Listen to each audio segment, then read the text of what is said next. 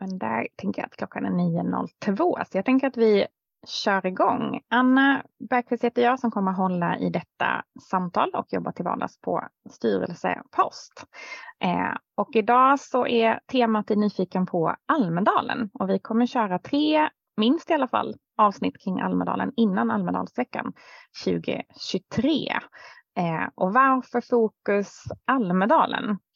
Eh, vi var ett helt gäng från oss på plats i somras eh, och tyckte att civilsamhället absolut syntes och tog plats i Almedalen, men vi såg väldigt många stora aktörer och kanske saknade den där bredden som vi möter till vardags. Eh, vi jobbar med jätteorganisationer, men vi jobbar också med ganska små organisationer.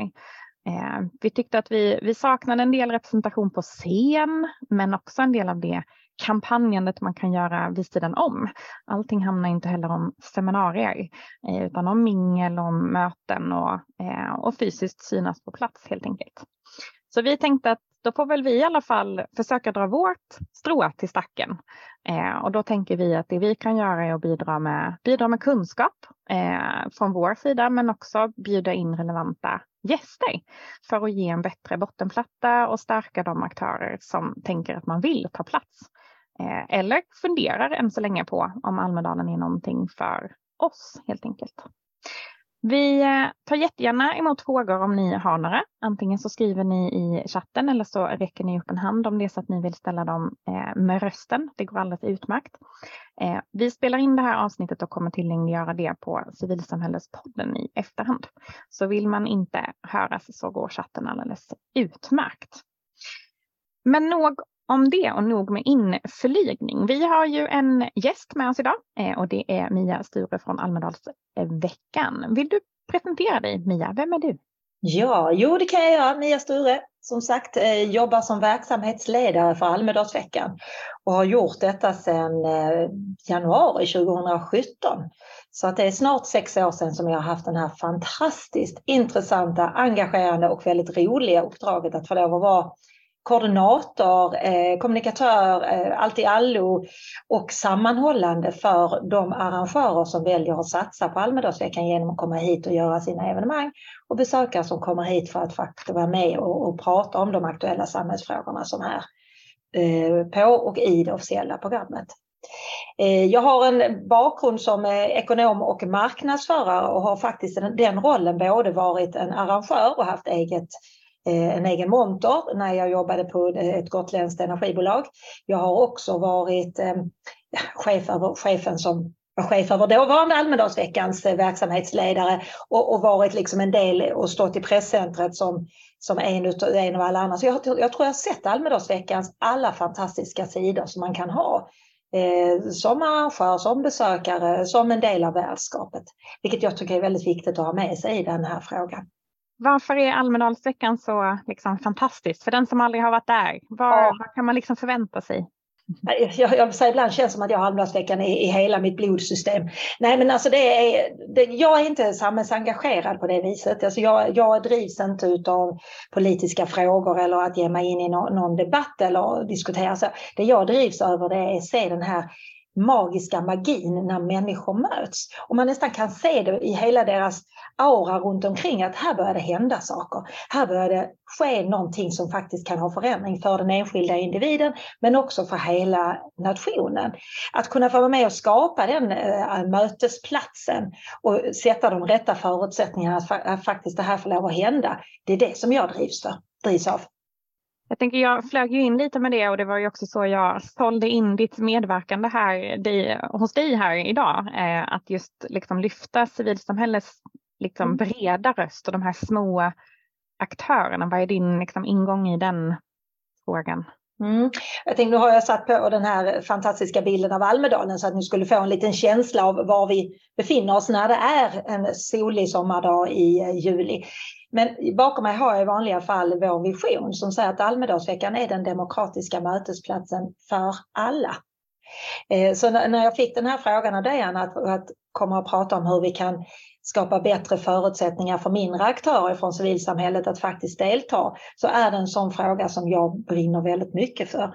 Därför att Almedalsveckan har ju Vi kan säga så här, om vi börjar så här, Almedal, ingen äger Almedalsveckan.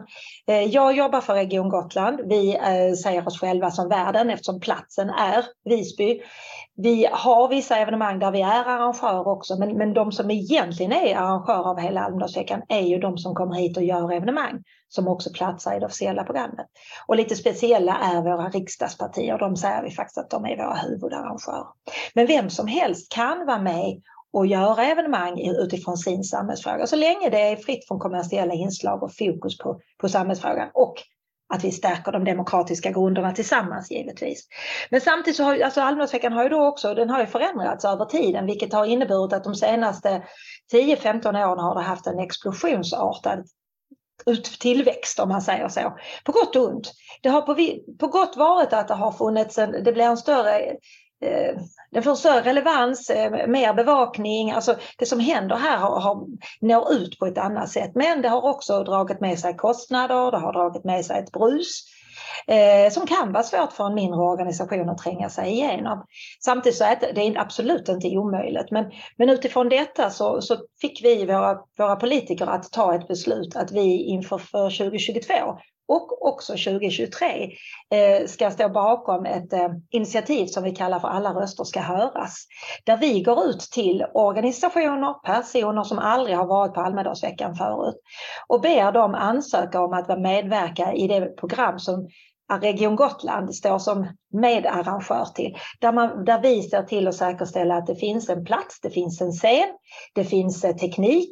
Eh, vi hjälper till att lägga in... Eh, evenemanget och all, all kommunikationen i programmet och finns som ett, som ett stöd i deras process.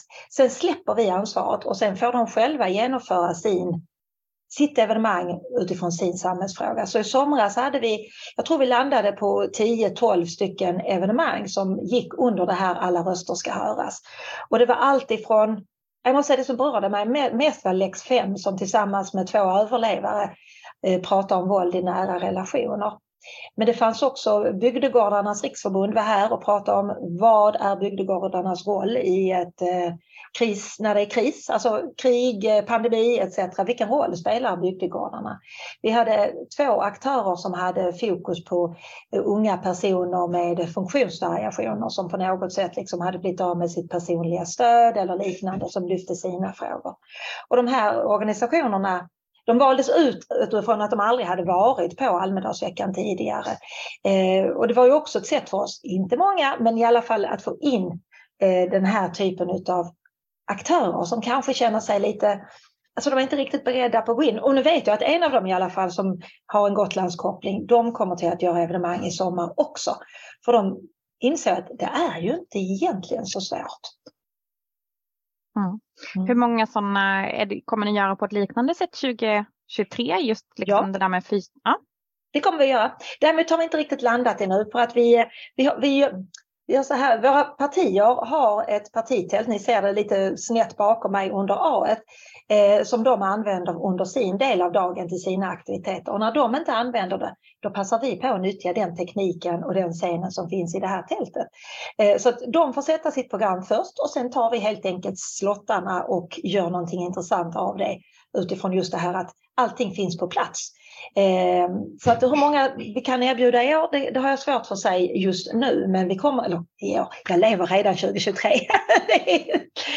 Det vet jag inte nu, men att vi kommer gå ut med ett upprop här i början på det nya året och vill jättegärna få hjälp att sprida det. För det är ju då, det är ju det som är också en utmaning att få ut det här nu så vi får in och kan nå civilsamhället och de här organisationerna som kanske inte riktigt ser sig själv som aktör på Almedalsveckan. Så att vi tar mer än gärna hjälp av er som är med på det här mötet också eller lyssnar på samtalet i efterhand. Jag tänker en, en sak som jag har varit på, i, på Almedalsveckan i, i flera år och det blir ju som du är inne på, det blir ju bara större och större och större. Hur, hur ska man liksom navigera eh, i allt som händer? Eh, mm. var, ska man, var ska man börja någonstans? Tänker du som besökare eller som arrangör? Precis. Ja, som, som kanske lite ja. både och, men just där man kanske arrangerar något litet liksom, mm. och, och vill vara på plats. Jag tänker så här, om man, om man inte är riktigt... Eh... hemtam i vad Almedalsveckan är för någonting så är mitt förslag alltså att kom hit och var en del av som besökare, ta del av det här som besökare. Eh, använd officiella programmet, där kan man botanisera, man kan söka både efter ämne, tider, eh, person och medverkan, och så gör en första skiss av, ja men de här evenemangen vill jag absolut inte missa. Och där tänker jag också som en viktigt medskick, gör inte ditt schema för omfattande. För jag har varit med om det själv när man springer emellan eh, evenemangen som är så intressanta så jag kan bara inte missa det. Men det man missar är ju det oväntade mötet. Det här samtalet efter. När man liksom reser sig upp och ska gå vidare. Det, det, det missar man genom att ha ett för fullspäckat schema. Och man missar också den här. Nej men gud, där är en person som jag gärna skulle vilja prata med. Att man faktiskt går fram och möter den personen. För det är någonting som Almedalsveckan har haft. Som det unika egentligen, det vi kallar det för Almedalsandan. Alla är så öppna mot varandra och det är inga problem att gå fram till en beslutsfattare och fråga och säga, kan jag ta fem minuter av din tid? Kan man inte det just där och då, så i nio fall av tio så säger de, du, här har de ett kort, mejla mig så hittar vi en tid lite senare. Eller jag kom tillbaka hit om en timme så ses vi här. Så att alla är väldigt, eller de flesta är väldigt öppna och vill mötas. Så det tänker jag också. In, gör ett schema, men gör det inte alldeles på tok för full, fullbokat. För då, då tappar man möjlighet att ta det spontana. Och sen bara gå runt och titta och ta del av det som händer ute på de olika eh, träffpunkterna som finns. Och börja där. Så får man en känsla av det. Sen vill man väldigt, väldigt gärna höja sin röst och framföra sin åsikt, så finns det något som kallas för öppen talarplats. Där måste man i sig i förväg eh, begära tillstånd, men då står det en, ja, tänk jag Speakers Corner i Hyde Park, lite den stuket, står det en enkel talarplats eller en enkel utrustning för tal, och då kan man under en timme som man får flyga över själv hålla sitt tal ut till de som rör sig om i, runt omkring, och det här är på Donners plats som är en ganska, jag ska säga, den, den är väl besökt, för det är liksom lite av knutpunkten. Man måste ta sig dit om man ska ner till Almedalen eller till hamnen eller upp till, till vårt köpcentrum. Så passerar man den här platsen. Så där skulle man också på ett väldigt enkelt sätt kunna testa och lyfta sin samhällsfråga. Skulle du inte kunna berätta lite om upplägget i sommar? Jag tänker, vi är ju några som har varit med, varit med förut, men ni skriver ju hela tiden på Hur, hur ni tar er fram rent schematekniskt för att det inte ska svälla och bli hela, hela sommaren innan vi är klara. Kan du inte berätta lite liksom konkret om tjugo tjugotre? Hur går planerna? Det kan vi göra. Vi har ju under ett, flera år skulle jag vilja säga jobbat med formatet. För er som har varit med tidigare så har det ju varit ett parti en dag. Och fram till tjugo tio så var det sju dagar och sen fick vi in det åttonde partiet i Sveriges riksdag. Så då utökades Almedalsveckan till åtta dagar. Ehm, och det har varit väldigt unikt, för, för få demokratiska mötesplatser har haft kvar det här konceptet att man som parti äger sin dag. Sen förstår jag att åtta dagar är intensivt, du orkar inte, och det är också ganska kostnadsdrivande, för det var två helger som låg i det här åtta dagars paketet. Så att... Utifrån att vi under flera år har tittat på hur vi skulle kunna göra en lite mer komprimerad vecka och i samråd med våra riksdagspartier, så togs beslutet för två år sedan att korta eller komprimera veckan så att man som parti delar dag. Eh, och i fjol, eller i somras tjugo tjugotvå, då testade vi ett, en typ av schema, det vill säga vi inledde första dagen med ett parti, sen var det två partier om dagen och sista dagen var det ett parti. Men våra partier vill väldigt gärna hänga ihop, de, de, de tycker att det ska finnas en rättvisa, och det tycker jag också. Alla partier oavsett storlek har samma, har samma dignitet hos oss, så att det är inget, inget parti är för mig än någon annan.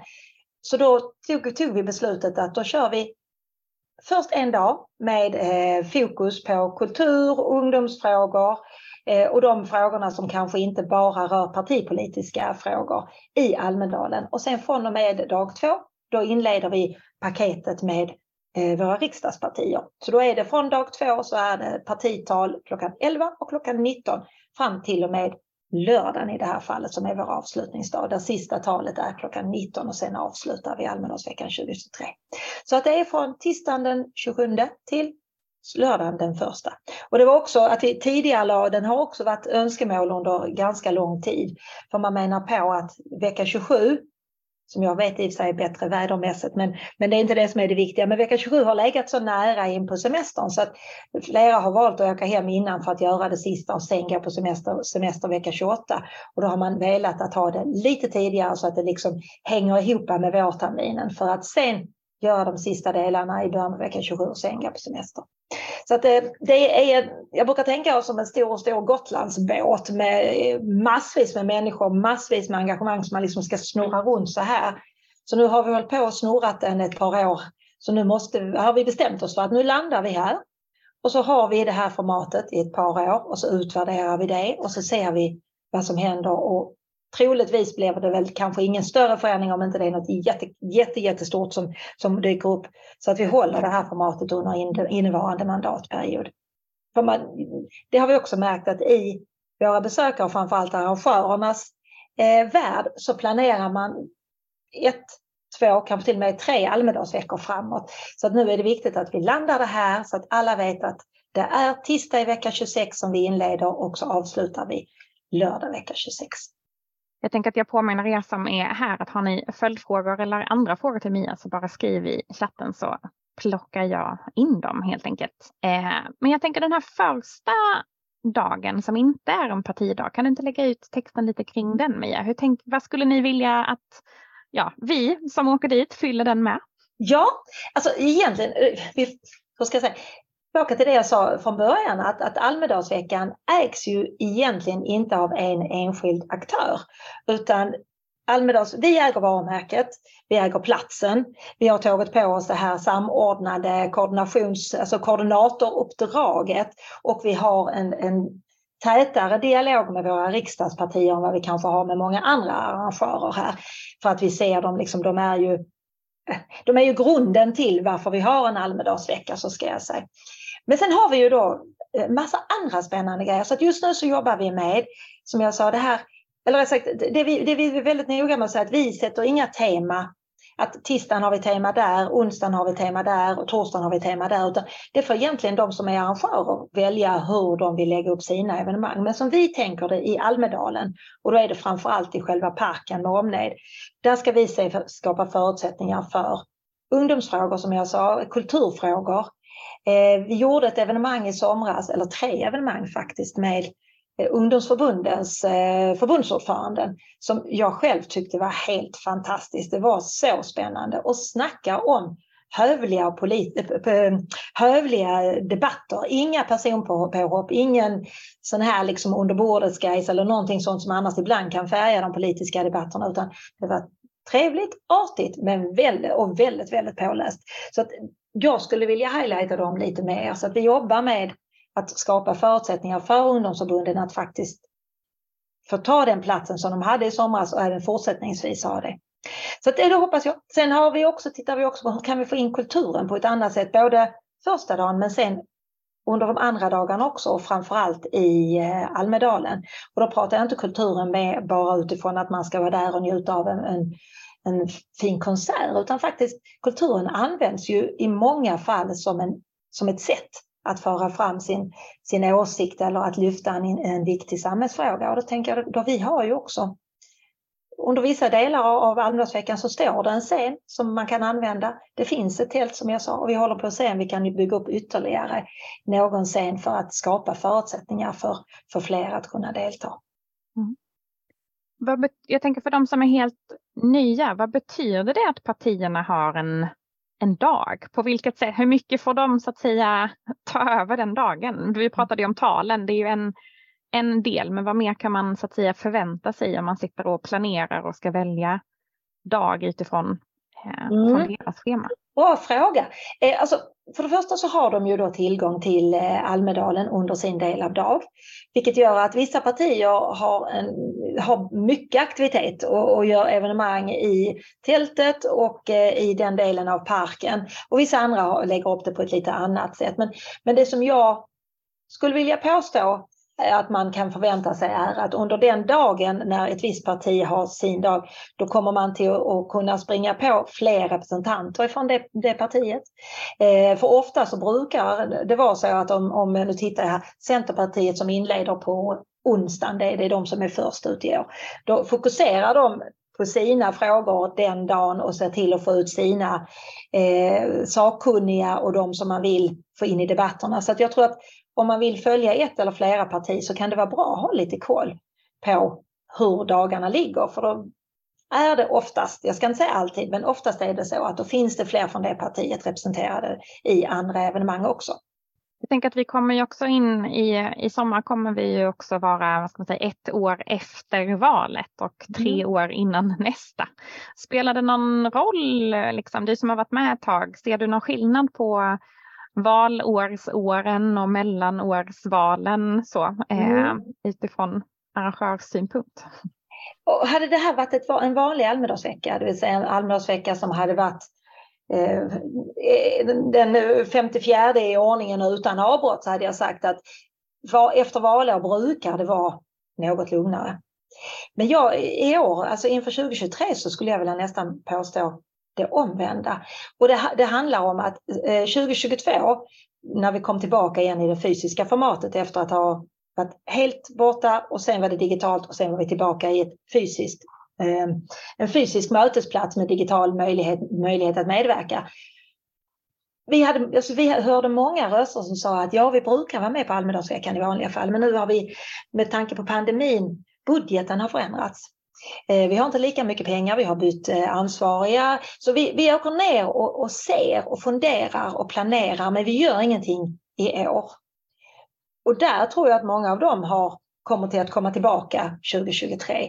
Eh, och vi har redan hört ett antal arrangörer som sa att vi, vi kom tillbaka tjugo tjugotvå med lite mindre yta, men tjugotre. Då vill vi gå upp i den, den storleken vi har haft tidigare år. Så att därför tror jag att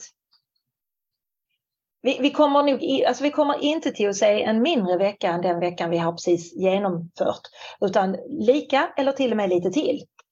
Och samtidigt så tänker jag, alltså den veckan som vi hade nu, så mycket beröm eller så mycket positivt vi har hört om det, att det var, det var lagom mycket människor, det var lagom mycket evenemang i det officiella programmet.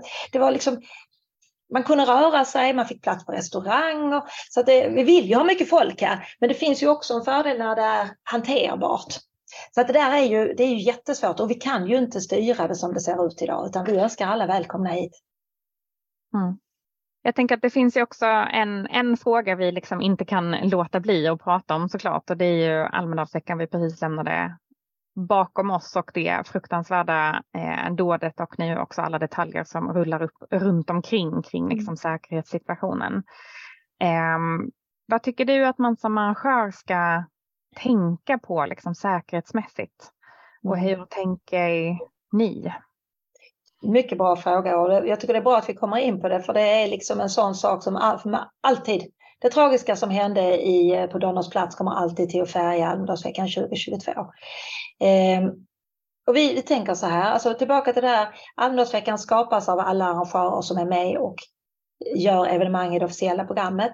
Och som arrangör så har man det fulla ansvaret, allt ifrån att ta hand om sina, sina medverkande, se till att, att man håller sig inom, att man inte bryter mot någon, någon lag om hets mot folkgrupp eller någonting annat. Att man är liksom, det ska vara fritt från kommersiella inslag. Och man har också ansvar för säkerheten i sitt, under sitt evenemang. Så att just nu så har vi sträckt ut handen mot M S B, Myndigheten för beredskap och säkerhet.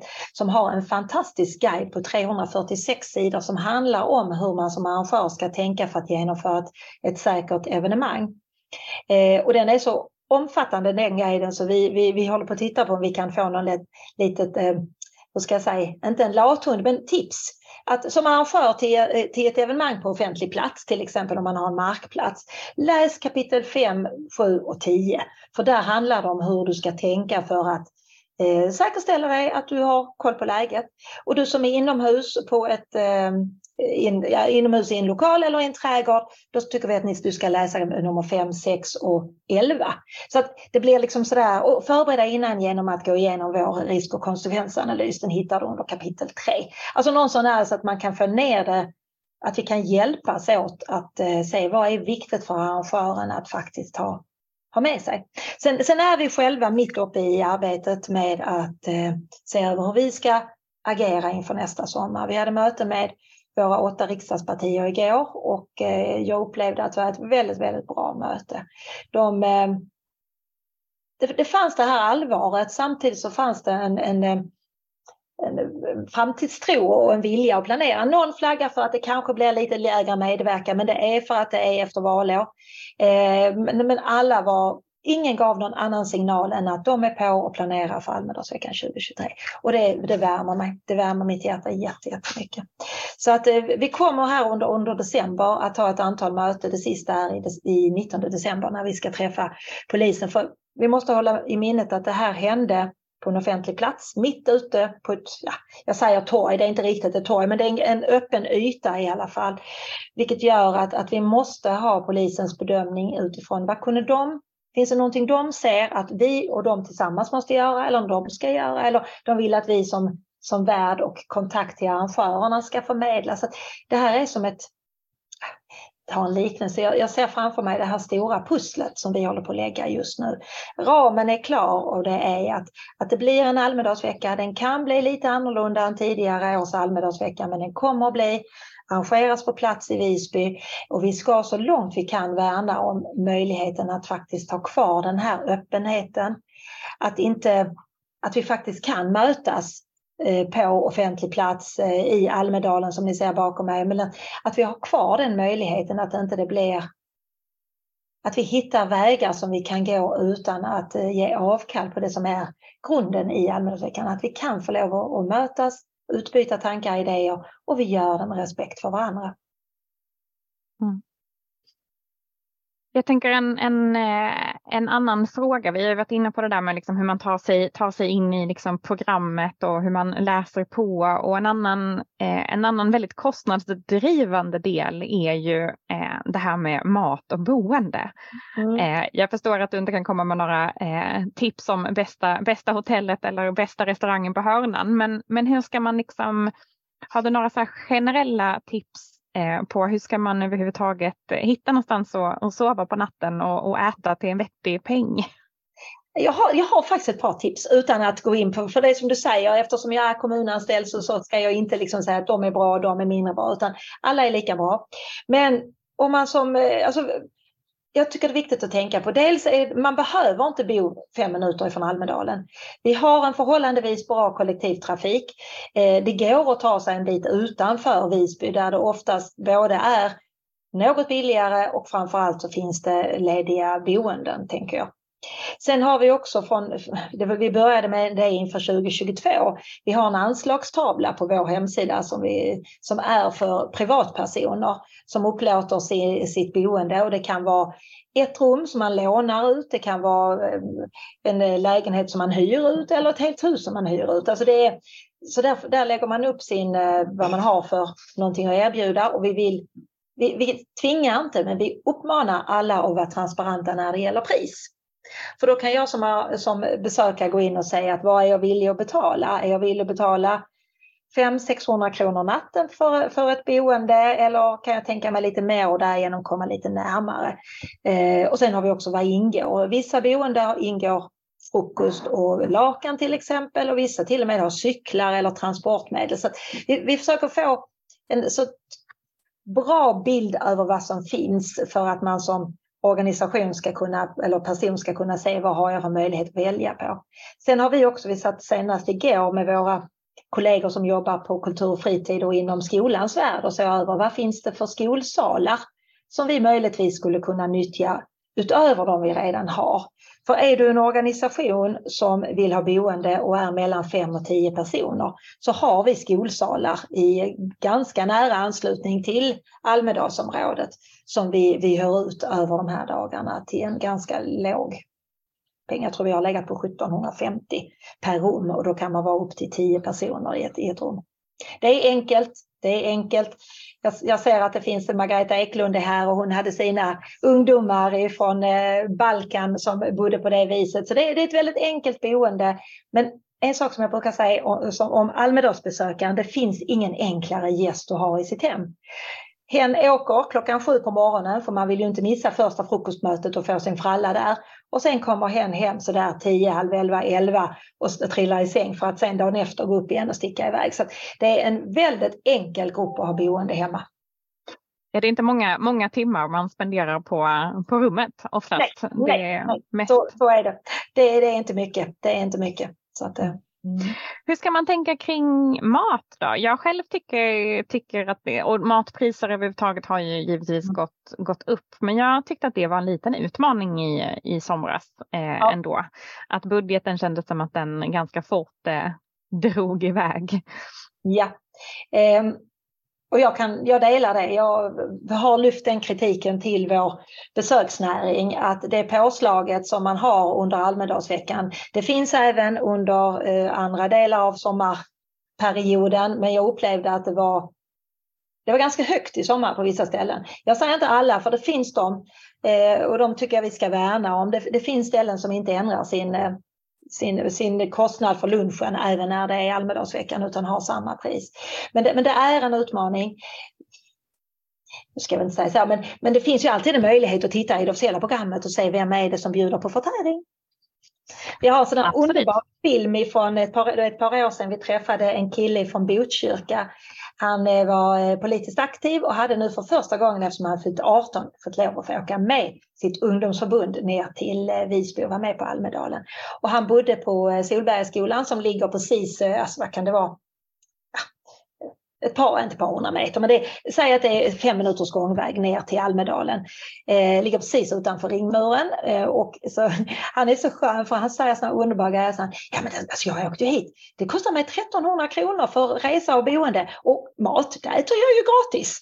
Eh, och lite så är det ju faktiskt. Man kan, man kan klara av det ganska bra. Nu, nu är det inte det som är det viktiga med Almedalsveckan. Det viktigaste för Almedalsveckan är samhällsfrågan. Men det går att lösa det så också. Men jag håller med dig. Det är, och det är en utmaning vi ständigt för en diskussion med våra alltså representanterna från besöksnäringen. Att tänk långsiktigt. Vill vi ha kvar Almedalsveckan på Gotland så måste vi tänka långsiktigt när det gäller boende, mat, transporter. Utan att för den sakens skull slå knut på oss själva och göra det jättebilligt. För visst ska vi alla få lov att tjäna pengar. Men det måste finnas en rimlighet, tänker jag. Mm. Jag tänker att Almedalsveckan färgas ju såklart också av vad som, vad som händer i politiken nästa år. Och vissa saker vet vi ju redan. Vi har fått en fråga kring Sveriges ordförandeskap i mm. E U. Hur tror du det påverkar veckan vi har framöver? Jag tror att vi faktiskt kan se en hel del E U-frågor. Och vi hade den, den frågan uppe igår när vi, när vi mötte politiken. Eftersom det dels, som sagt, vi har ordförandeskapet som, som sträcker sig precis över Almedalsveckan. Och sen är det ju val tjugo tjugofyra. Så att jag tror att tjugo tjugotre års Almedalsvecka kommer ha mycket fokus på E U, på de frågorna som är aktuella. Och vi tittar på om vi på något vis också kan fånga upp det. Som jag sa innan, om vi, om vi vill fylla de scenerna vi, har, vi kan få lov att disponera i Almedalen på ett eller annat sätt så, så skulle det vara intressant att faktiskt flagga, lyfta eh, E U-perspektivet. Men, men hur vet vi inte än så länge. Men eh, det kommer med stor sannolikhet att synas i det officiella programmet att E U, E U-ordförandeskapet och även valet färgar. Jag brukar säga det att det officiella programmet är så spännande för tittar man bakåt i tiden så ser man exakt vilka frågor som var aktuella i Sverige under den juliveckan när Almedalsveckan genomfördes. För det är verkligen, verkligen, verkligen en spegling av vad som pågår nationellt, vilka frågor som lyfts nationellt. Vad var de viktiga frågorna tjugo tjugotvå rent innehållsmässigt om man då liksom, tänk, tänker bort att det var valår såklart, men, men mm. den som inte var där? Nej, alltså vi trodde ju att kanske pandemin och effekten av det skulle ha större utrymme men det, det, var, det var en icke-fråga i somras. Så att det som jag kanske trodde skulle få mer plats, alltså vård- och omsorgsfrågorna, de, de, är, de brukar alltid ligga högt upp men inte så högt upp som det tidigare har varit. Utan det var mycket fokus på säkerhet och det var mycket fokus på energi, energiomställningen. Eh, vilket också var ett par av de viktigare valfrågorna sen när, när valet skulle avgöras. Så att eh, demokrati är faktiskt en fråga som har seglat upp. Eh, sen, vi, vi tog in den som ett ämne att man kunde välja tjugo arton för vi ville ändå markera att en demokratisk mötesplats så måste vi, vi måste prata om demokrati. Och det var också en av de viktigaste frågorna. Vilket jag tror att, och säkerhets, alltså det säkerhetspolitiska både nationellt men också internationellt var viktiga frågor. Spännande. Ibland behöver vi ju unna oss att lite metareflektion, inte bara mm. göra, göra demokrati utan prata om demokrati. Ja. Och jag kan tänka sig att är det någon som är intresserad av att ta del av Almedalsveckan, så det vi lärde oss under pandemin, jag och min kollega, var ju att det går hur bra som helst att skapa en digital Almedals, Almedalen också. Den grönskande Almedalen, det är där vi möts, det är där magin sker. Men det går att skapa en digital Almedalen, så att vi lanserade ju tjugohundratjugoett Almedalsveckan Play. Och den har vi med oss, och helt, det är ju, vad ska jag säga, det är som ett fönster där arrangörer som spelar in sina evenemang har möjlighet att utan kostnad lägga upp länkar, antingen bädda in det eller lägga länkar till sina inspelningar. Så att jag tror det ligger en trehundra i alla fall, trehundra aktiva länkar där nu på, av evenemang som, gen, som pågick under Almedalsveckan tjugohundratjugotvå. Och där kan man gå in och söka på ämne och motsvarande. Hur många har tittat? Bra fråga. Du, jag ska be min kollega som kom in i rummet och säga, hur ser det ut på besöksstatistiken, Elin, på eh, Alm- Almedalsveckan Play? Just idag, mm. du, ja. till, vi, hade, vi gjorde en undersökning precis under själva Almedalsveckan, och då var det fyrtiofyra tusen unika besökare som, som följde oss på Play. Och vi hade i runda slängar mellan sjuttio till hundra tusen på plats i, i Visby. Vi är lite diffusa i räkningen, det hörs som är felmarginalen är ganska stor, men det handlar om att vi, vi står inte och klockar varje person, men vi vet hur många som kommer hit med färjan och med flyget, och vi vet på ett ungefär hur länge man, länge man som besökare stannar, för man är mellan två till tre dagar. Så där har vi gjort ett estimat som, som ligger runt en sjuttio till hundra tusen. Jag tänker att just att gå, gå in på Play är ju också ett jättebra sätt att, att förbereda sig för att spana på vad, vad gör alla andra. Eh, jag tänker kopplat till de teman man själv kanske vill lyfta. Det är ju också en, en, antingen en, någonting man kan kopiera som var bra, eller kanske någonting man kan sticka ut med för att saker, är, eh, saker liknar någonting annat. Eh, så det är väl också ett bra tips eh, om man vill läsa på och aldrig har varit där. Att faktiskt titta, titta på något i alla fall. Och jag tänker det, det viktiga att ta med sig som arrangör är att eh, gör det utifrån ditt eget perspektiv och din egen budget och din egen hur du vill. Alltså, vissa har mer pengar och kan göra ett, ett mer avancerat upplägg och också gör det nästan som en liten studioinspelning. Men det behöver inte vara så. Alltså det, är, det, det kan vara att man, man samtidigt som man, det pågår i det, det, det viktigaste är det fysiska rummet, är det vi, vi liksom highlightar. Men du skulle kunna lägga det som en, som en inspelning via Zoom och även bjuda in digitalt. Och sen då ha den inspelningen rakt upp och ner. Gärna med text, för vi t- tänker mycket på tillgängligheten. Och så lägger man upp det sen. Så att, det behöver inte vara så kolossalt avancerat för att faktiskt kunna öppna upp för fler och delta på evenemanget. Mm.